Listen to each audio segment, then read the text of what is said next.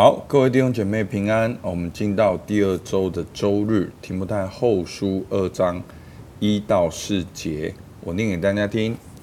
我儿啊，你要在基督耶稣的恩典上刚强起来。你在许多见证人面前听见我所教训的，也要交托那忠心能教导别人的人。你要和我同受苦难。好像基督的精兵，凡在军中当兵的，不将事物缠身，好叫那招他当兵的喜悦。好，我们进到提摩太的第二章。好，那第二章呢？我个人觉得，其实保罗他鼓励提摩太，好，火热起来，使用他的恩赐为主做见证。好，因为福音的大能，好，也要靠恩典站立。那在保罗对提摩太个人的这个鼓励当中呢，提到很多哦，跟信仰、见证、好福音的大能，好要坚持，然后要去传福音等等，是跟信仰有关的。那第二章呢，保罗用到很多许多的比喻，好，如同今天精兵的比喻，来鼓励提摩太如何做一个侍奉主的人。那接下来一个礼拜呢，我们会不只看到精兵，好，我又看到好比武农夫，好，或者然后呢，就用这些的比喻，就会带到怎么样做一个工人。那这个工人呢，跟也跟圣经跟神的话很有关系。好，那我们今天呢是第二章的一个开头。他说：“我儿啊，你要在基督耶稣里的。”恩典上刚强起来，你要在许多见证人面前听作听见我所教训的，也要交托那忠心能教导别人的人。你要和我同受苦难，好像基督的精兵。好，那如果我们今天从这个精兵的角度来看的话，精兵的特色是什么？好，第一个是刚强。要在基督耶稣里的恩典上刚强起来，那好像军人给我们的感觉，好，一定是好，非常的感觉是有能力的。但是基督徒的能力呢，不是自己的武力，或者是自己的专业。好，基督徒的能力是要在基督耶稣的恩典上刚强起来。好，怎么说在基督耶稣恩典上刚强起来呢？就是你要牢牢的抓住。你是一个靠恩典的人，好，所以牧师前面才会讲到这么多次，其实认罪并不可耻，真的。当你认罪，你靠恩典，另外一面来讲，你反而是一个真正刚强的人。好，所以呢，精兵的特色呢是刚强，好，已经是第三次提到刚强。那其实每一次的刚强都不是个人的刚强。而是在基督耶稣的恩典上刚强起来。那再来呢？精兵的特色是什么呢？保罗说：“你要和我同受苦难，好像基督的精兵。”所以精兵就是有任务嘛。那要完成任务，就会有挑战，会有艰难。那很多年以前，哈，牧师去学习怎么哦做目标设定。好，那。我其实以前也没有搞得很清楚，一个全世界最会做目标设定的人，好，他说，好，是一个很棒的基督徒。他说，你要预设有困难，好，那那个困难不是说你给他加困难，而是说你过去做这件事情的时候会遇到怎样的障碍，那你现在客观的来看这个障碍，你反而更会面对这个障碍。好，他的意思是这样。所以，我们当我们决定要做一件事情的时候，一定会有挑战；当我们决定要跟随主、侍奉主的时候，也一定会有挑战；当你决定要做神的儿女的时候，你想要舍己，你想要背起你的十字架的时候，也一定会有挑战。好，那别人会不习惯呢？别人会不习惯你怎么这样讲话，怎么这样子的时间，怎么这样子？所以。保罗说：“你要和我同受苦难，所以我们要预备面对有苦难。那另外呢，他说什么？凡在军中当兵的，不将事务缠身。好，就是要专心的跟随。所以弟兄姐妹，牧师前面有讲过一个故事，就是很多的时候，我们都以为当个半吊子的基督徒比较快乐，就是哦，我已经信主了，我已经受洗了，我只要来过主日崇拜，那其他时间我都靠自己。好，对，没有错，你其他时间都靠自己，那你怎么靠神？那有可能有一条路不靠神有路吗？好，不可能吗？你会面临到你的工作、家庭、婚姻、人际关系各式各样的挑战。那你明明是可以靠神的，你为什么不靠呢？有神靠，为什么不靠呢？有神的同在，为什么不要神的同在呢？所以这就是专心。所以你要凡在军中当兵的，不将事务缠身，你就不是再去想过去以前了。好，你的旧性情、旧习惯哦，我要是怎么样哦，我要是信主以前我怎么样，我怎么样这样，不要再想过去了。好，现在专心的跟随。好，你是已经舍己了，你已经背起十字架了。好，先祷告，先来寻求神的同在。好，那不将事物产生，不是说哦，我们不吃饭、不睡觉、不要跟人讲话，不，不是的。好，他是。他的目的是什么呢？重点是后面那句话说什么？好叫那招他当兵的人喜悦。好，所以呢，这是什么？这为什么要专心？其实就是要忠心，要去寻求神在我们生命当中每一个层面。好，我们要谦卑下来说，我们不知道。好，那当然，圣经是很客观的，其实很客观的工作、家庭、婚姻。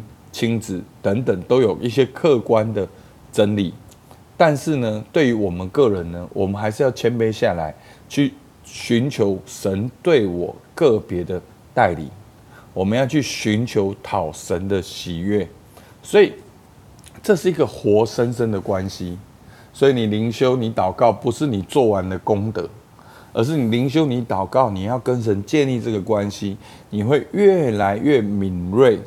好，你会习惯神会怎样引导你，你会跟神好像做朋友的关系，你会了解这个朋友的习惯哦，他这是这样讲话哦，这就是他。好，所以你会知道，所以同样的，我们跟神的关系也是一样，我们要叫那招我们当兵的人喜悦，我们要叫讨神的喜悦。所以呢，这是精兵的特色，刚强。面对苦难，专心的跟随跟忠心。那精兵的工作到底是什么呢？好，前面我我觉得这第一、第二节其实也是整个第二章的一个重点。好，其实后面他就会提到，好，跟教导有关。好，二章一节他说：“我儿啊，你要在基督耶稣的恩典上刚强起来。你在许多见证人面前听见我所教训的。”所以第一个是这个精兵呢，他有教训，好，他是有教训的，好，那前面我们已经提到了，好，不同的形容，好，纯正的话语、善道，其实就是这些真理，我们基督徒的信仰，好，认识基督教信仰，好，我们已经听得很完整的，真的牧师已经竭尽我所能的，好吧。认识基督教信仰最核心的当中，已经完全跟大家分享了。你们听见这些教训之后，第一个，我们有没有明白？我们有没有经历？我们有没有转化成为我们生命的一部分？真的，听牧师讲，让这个信仰成为你生命的转化，你会更幸福。真的，不要只是。听完了有打个勾哦，我我有听了，我知道不是的，我我遇过很多这样的人，好，所以呢，第二个你要交托那忠心能教导别人的人，所以保罗他其实这边的重点是什么？重点呢就是要找到，也要找到知道这个教训的人，而且他愿意去分享的人，要去传递出去，而且。这边的传递出去呢，重点不是传递而已，重点是这个教训，也要交托那忠心能教导别人的人。所以品质要把这个教训完整的传递下去，以耶稣基督为我们生命的根基。好，所以这就是十字架的真理，好，是很重要的。好，我读过一本小册子，好，它有一些的衡量，说一个教导里面有没有十字架。好，那这是很重要的，但是这没有办法在今天讲。哦，就是说，简单讲，就是这个信息跟这个教导有没有讲到十字架。好，那。十字架的意思就是说，好，就是真理、真实跟恩典，好，这就是我们教会常讲的。那牧师都把这些很高深的东西弄得很简单，好，那我们很容易会把圣经的一些榜样就成为了教训。那这个教训呢，就是真理，真理要经过真实，要经过恩典，好，就是。你要知道你应该做什么，好，这只是第一步。第二个，你也要知道你做不到，这是第二步。第三步，那你要知道你做不到，你要认罪悔改，靠耶稣基督的恩典，你才能够用神儿女的身份做得到。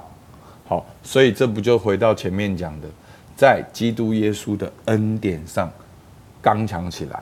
好，所以这是一个完整的。好，那。